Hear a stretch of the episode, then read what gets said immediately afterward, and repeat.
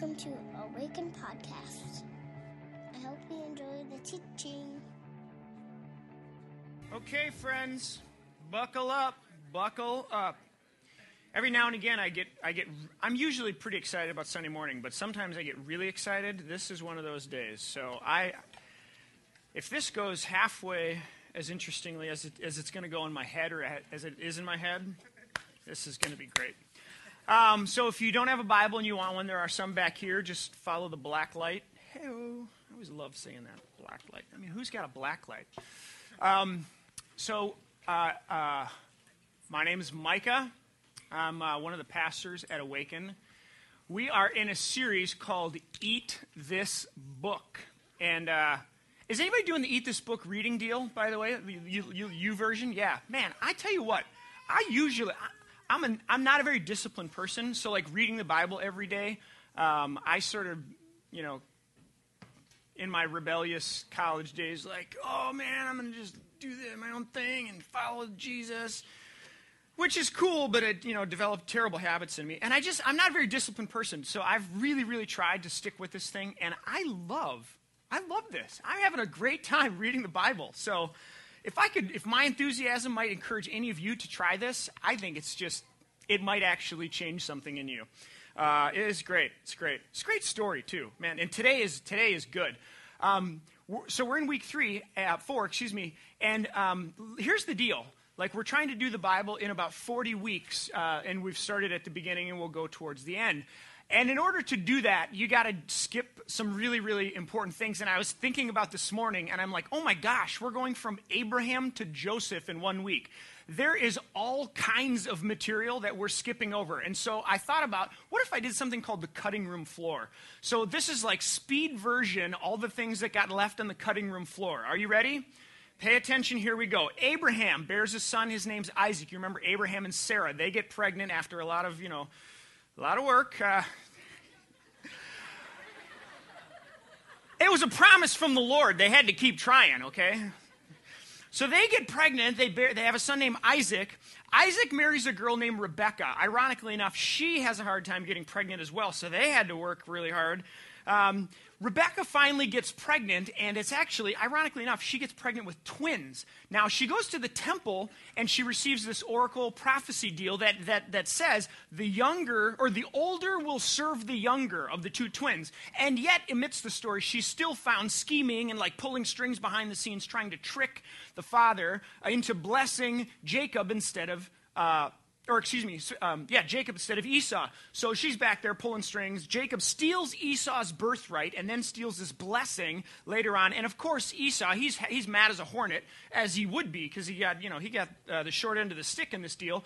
So he wants to kill his brother Jacob. So Jacob flees the, the scene, you know, thanks to his mom, who's been working behind the scenes. She says, Go to my uncle Laban's house. So Jacob flees the scene. He goes out into the wilderness, where, ironically enough, as it often happens, he meets with the Lord, has this amazing experience. Surely the Lord's in this place, but I was not aware of it. He goes to Laban's house. He goes to this well and finds this gal named Rachel. She is smoking hot. Like, he's like, Wow, this is the one. I, I any, what, what do I have to do to marry this girl? And Laban says, Work for me for seven years. He's like, Done, I'm on it. So he works for seven years. Now, this is an interesting story. Uh, the, after the seven years is over, you're like, yeah, sure, okay, Rachel's Rachel's your gal. Like the the night of the wedding, and here's my. This is off the record, by the way. I think Jacob was three sheets to the wind. How in the world he gets tricked into like consummating the marriage with Leah, and he doesn't know it's her. He thinks it's Rachel. Like, how do you do that if you haven't had a couple, right? Off the record, that's midrash. That's my own. I'm like, I don't know how this could have happened. But, anyways, he gets tricked. He, he consummates the marriage with Leah, thinking it's Rachel. He wakes up in the morning. He's like, What in the world?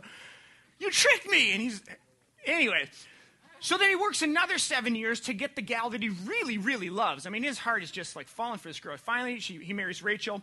Rachel and Leah bear him a number of sons. Leah bears him six, Rachel bears him two, and then two maidservants bear them each three. So you get the 12 sons of Jacob, and that, my friends, is where we get the 12 tribes of Israel. and now, turn to Genesis 37. We're going to talk about Joseph, who happens to be one of the sons of Jacob also known as Israel. He's got, well, he had one name and then it gets changed. That's an interesting study, by the way. All the people whose names get changed in the Bible. Man, fascinating. Okay, so that's the cutting room floor. Now we get to, to Joseph. Here's what I want to do this morning.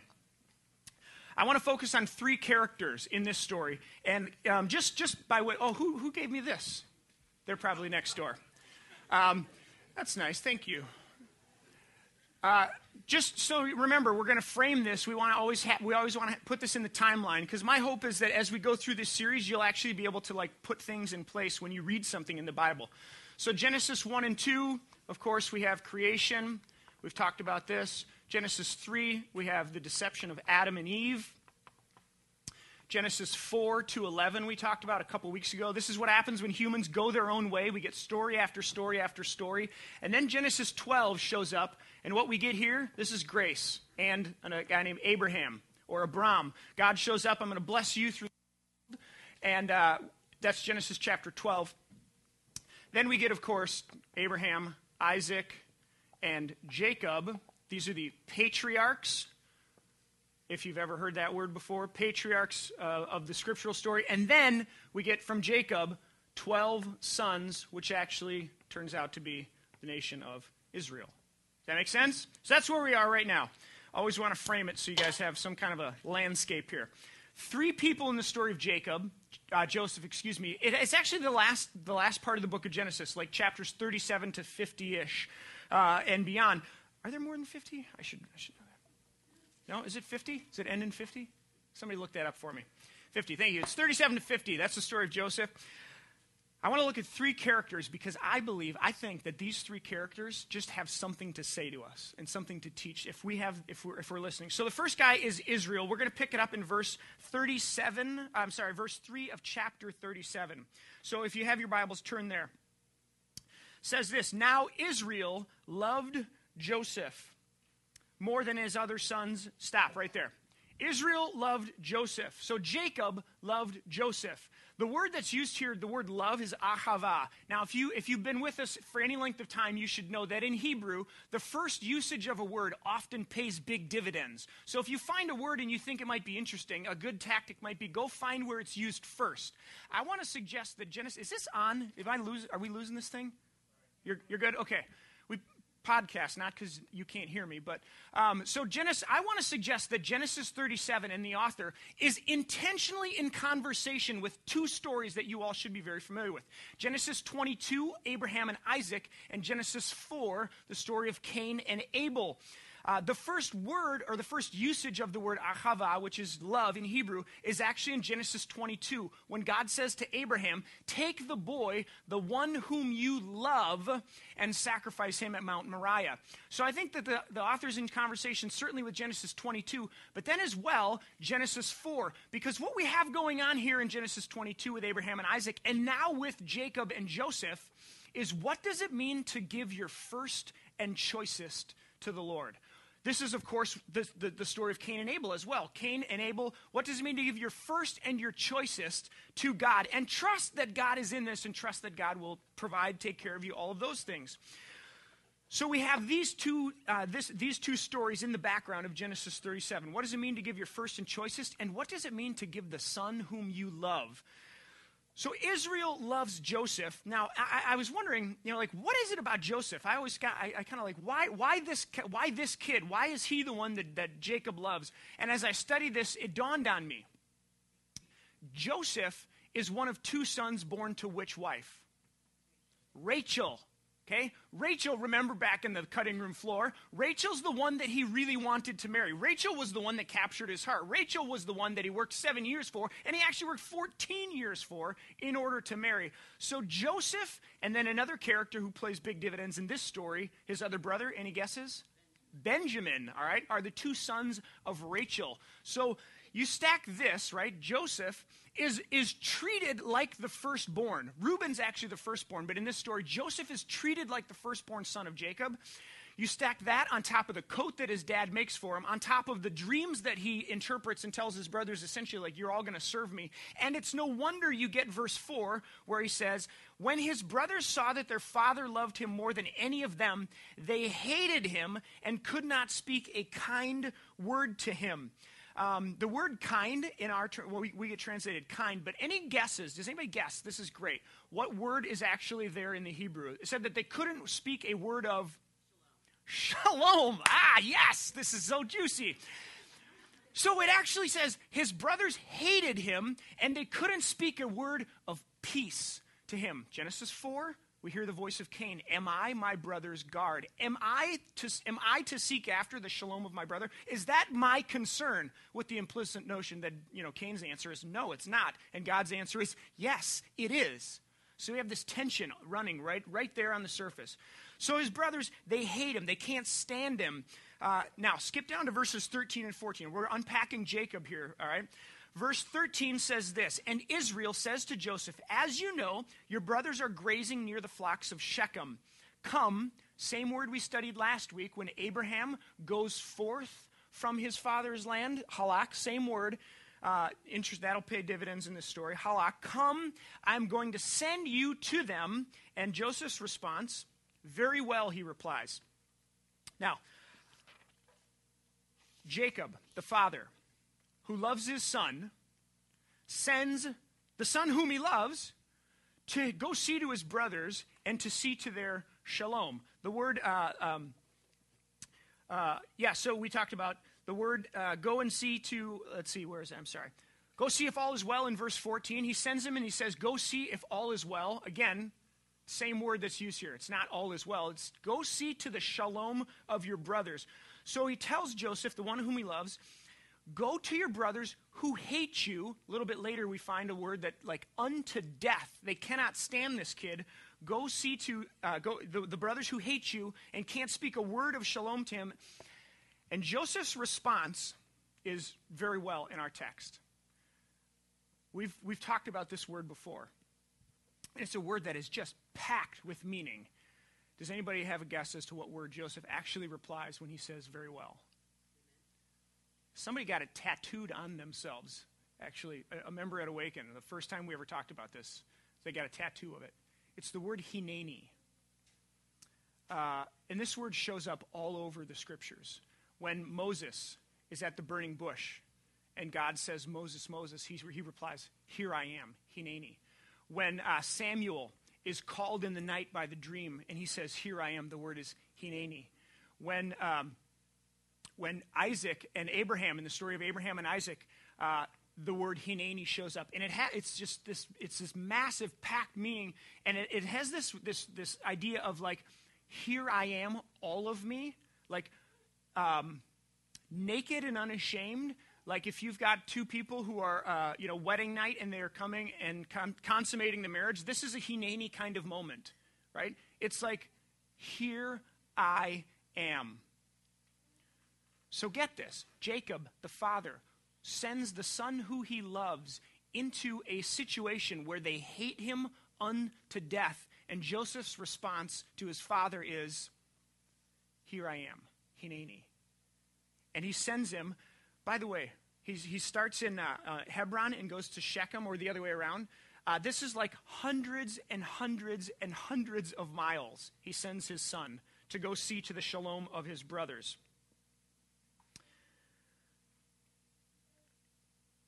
I'm wondering, what does it mean for you and for I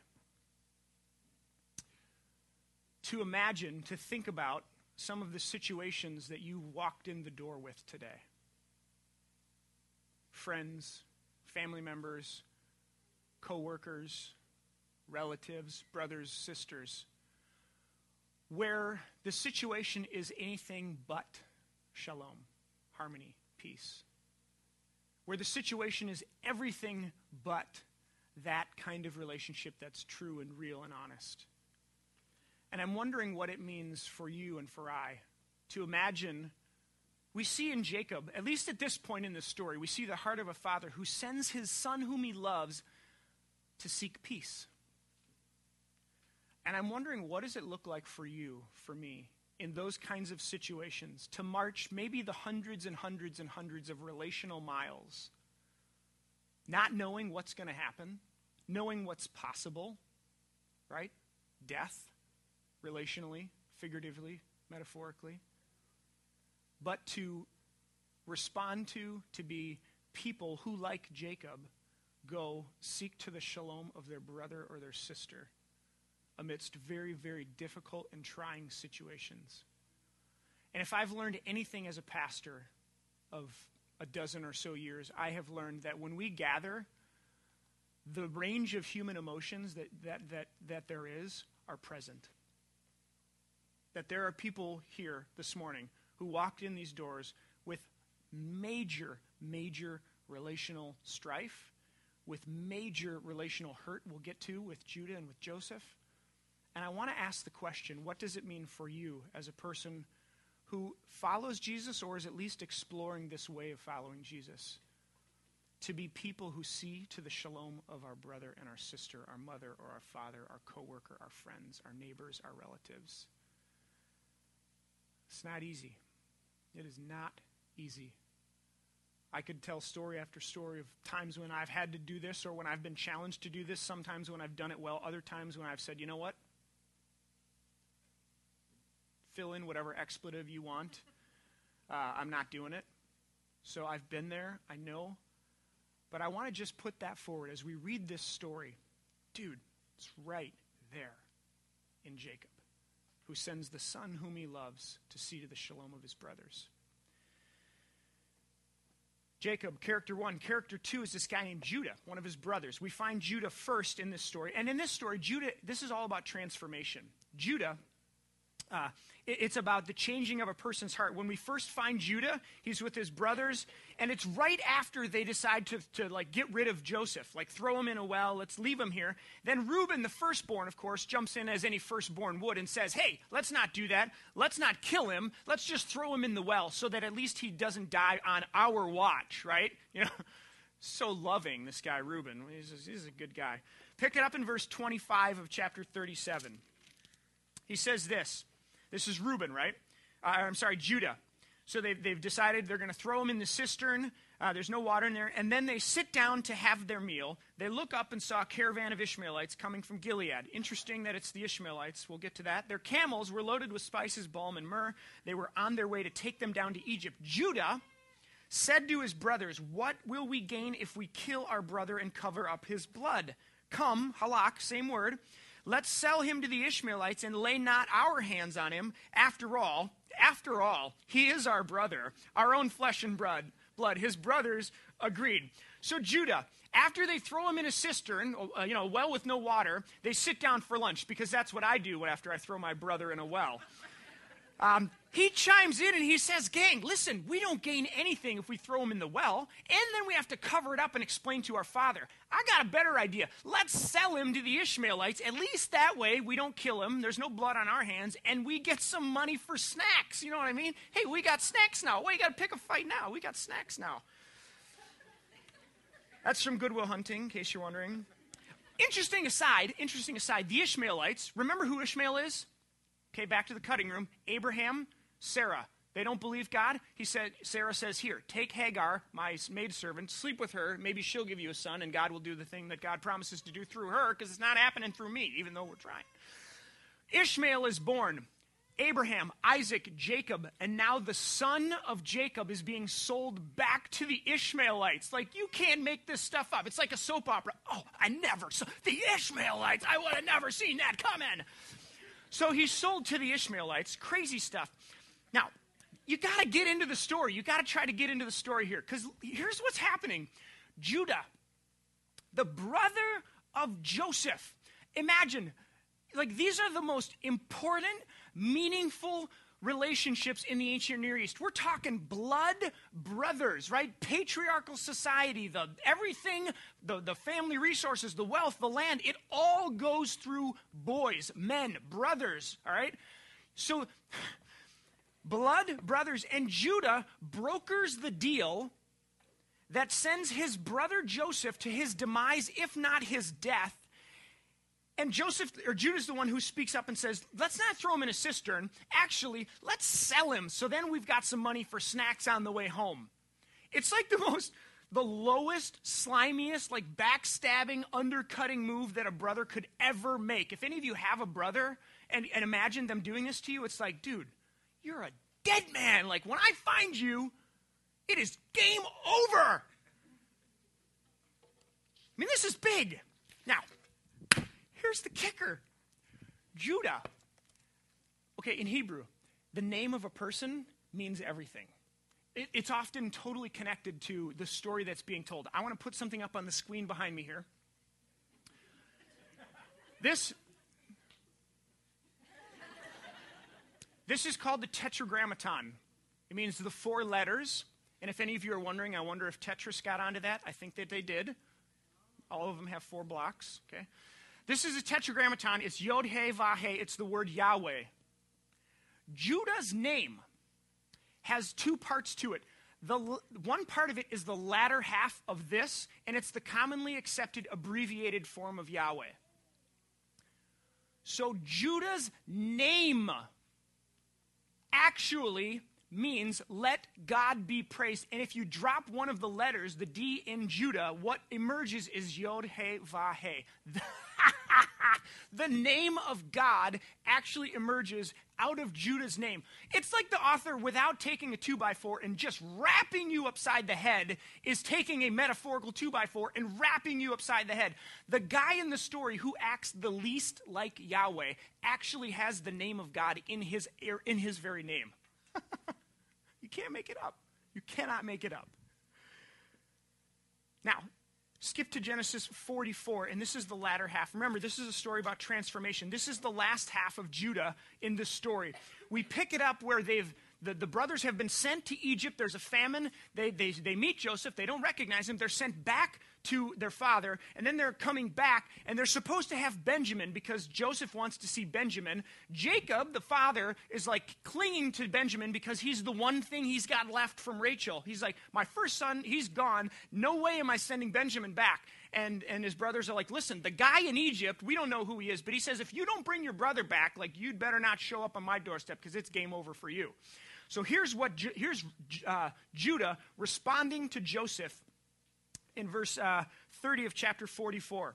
He says this So now, if the boy is not with us when I go back to your servant my father, um, Joseph actually planted a cup in the bag of uh, Benjamin, because they bring him with, and they're leaving, and then J- Joseph sends out his men, and he's like, hey, go find the silver cup, and whoever's got it, that, that one's my slave. So he's trying to get Benjamin back. So Judah responds, he says, if the boy is not with us when I go back to my father, uh, if the boy is not with us when I, when I go back to your servant, my father, and if my father, whose life is closely bound up with the boy's life, sees that the boy isn't here, he will die.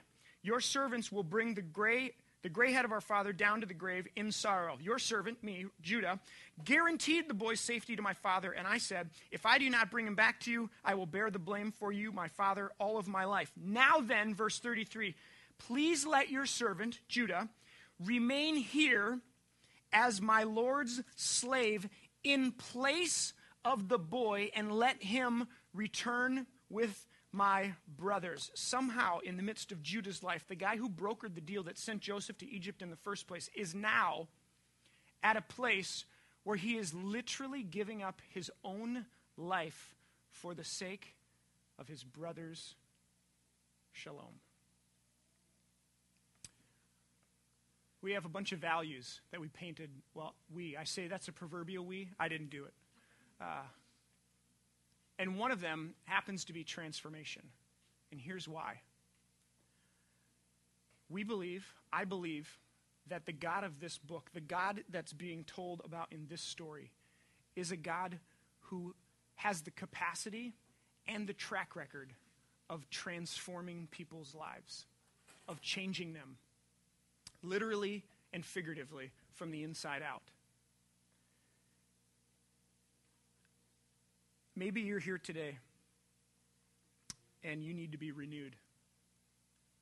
Maybe you're here today and you need to be remade. Maybe you're here today and something in you is broken and you need God to fix it.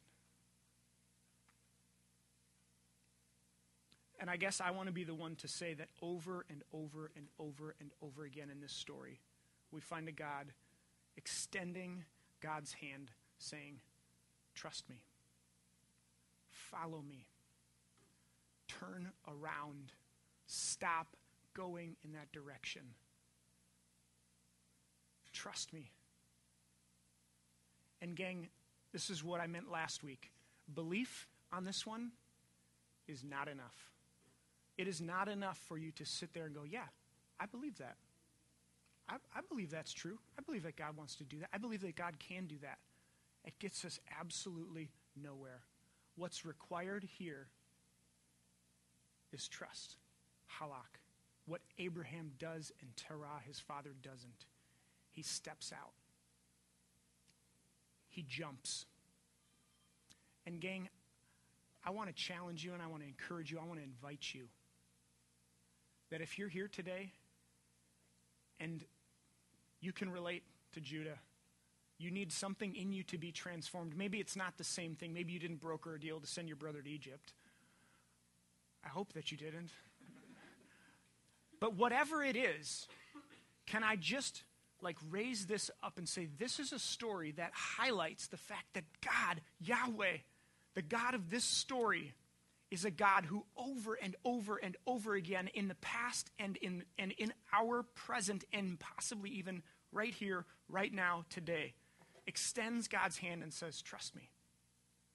Trust me. Jump. Walk. Move. Stop going in that direction. Turn around. Follow me.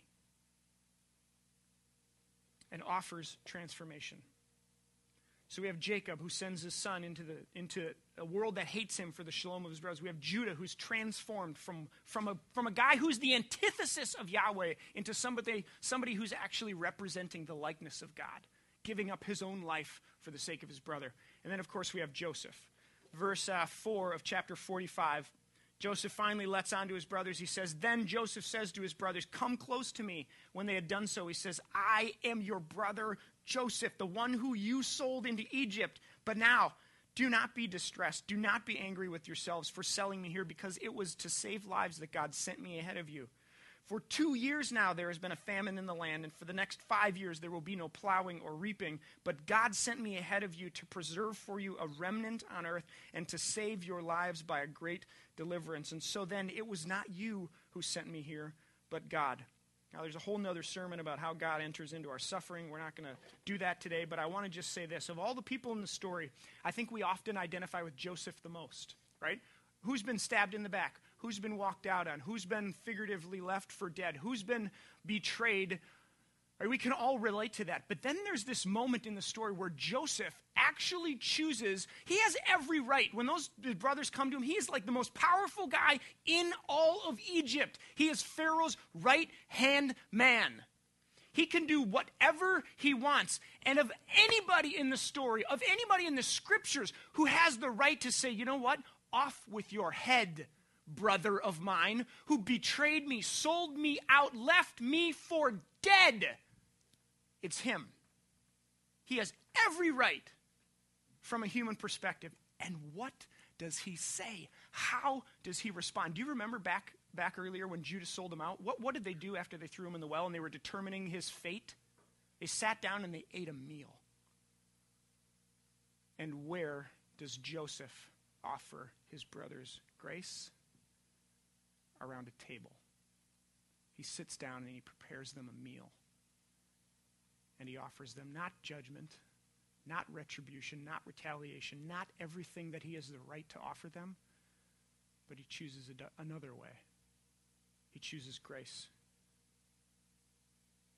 His brothers who could not speak a word of peace to him or about him, and Joseph responds with shalom, peace, grace. I wonder how many of us here this morning have somebody in our lives who would qualify as Joseph's brother, right? Somebody who stabbed us in the back, walked out on us, betrayed us, left us for dead. And as I read and as I, as I pondered and as I thought about this week, I started thinking, I wonder if this is a story about 12 brothers thousands of years ago. Or if somehow, in some mysterious in divine way, this is a story that's about us. It's a story that is breathing right now in this space. I wonder if it's possible that, like Moses, this is, this is holy ground because God is present, because Yahweh is here. And I wonder if this is bre- still breathing today, breathing life, breathing, breathing truth about the human experience, that this is us. This is, this is how we, this is what we do. The purpose, part of the vocation, the calling of humanity is to see to the shalom of our brother, that we exist for one another, not for ourselves. And maybe today is for you an opportunity to respond. And so I guess I would just ask will you allow the God of this story who spoke and who speaks to speak right now, right here in this place? We typically don't do altar calls at Awaken, uh, at least in the way that maybe many of us have experienced it in the past. But I want to offer the possibility that some of you here are thinking about what does it mean to follow this Jesus that we talk about? And who is this God that we speak of? Um, man. Belief is not going to cut it. Belief is, yeah, I, I believe that. I think that's true. I think that's possible. Trust is a whole nother deal. And I want to invite you to the latter. Find us online at www.awakencommunity.com or on Facebook at Awaken Community or on Twitter at Awaken Community. See you next time.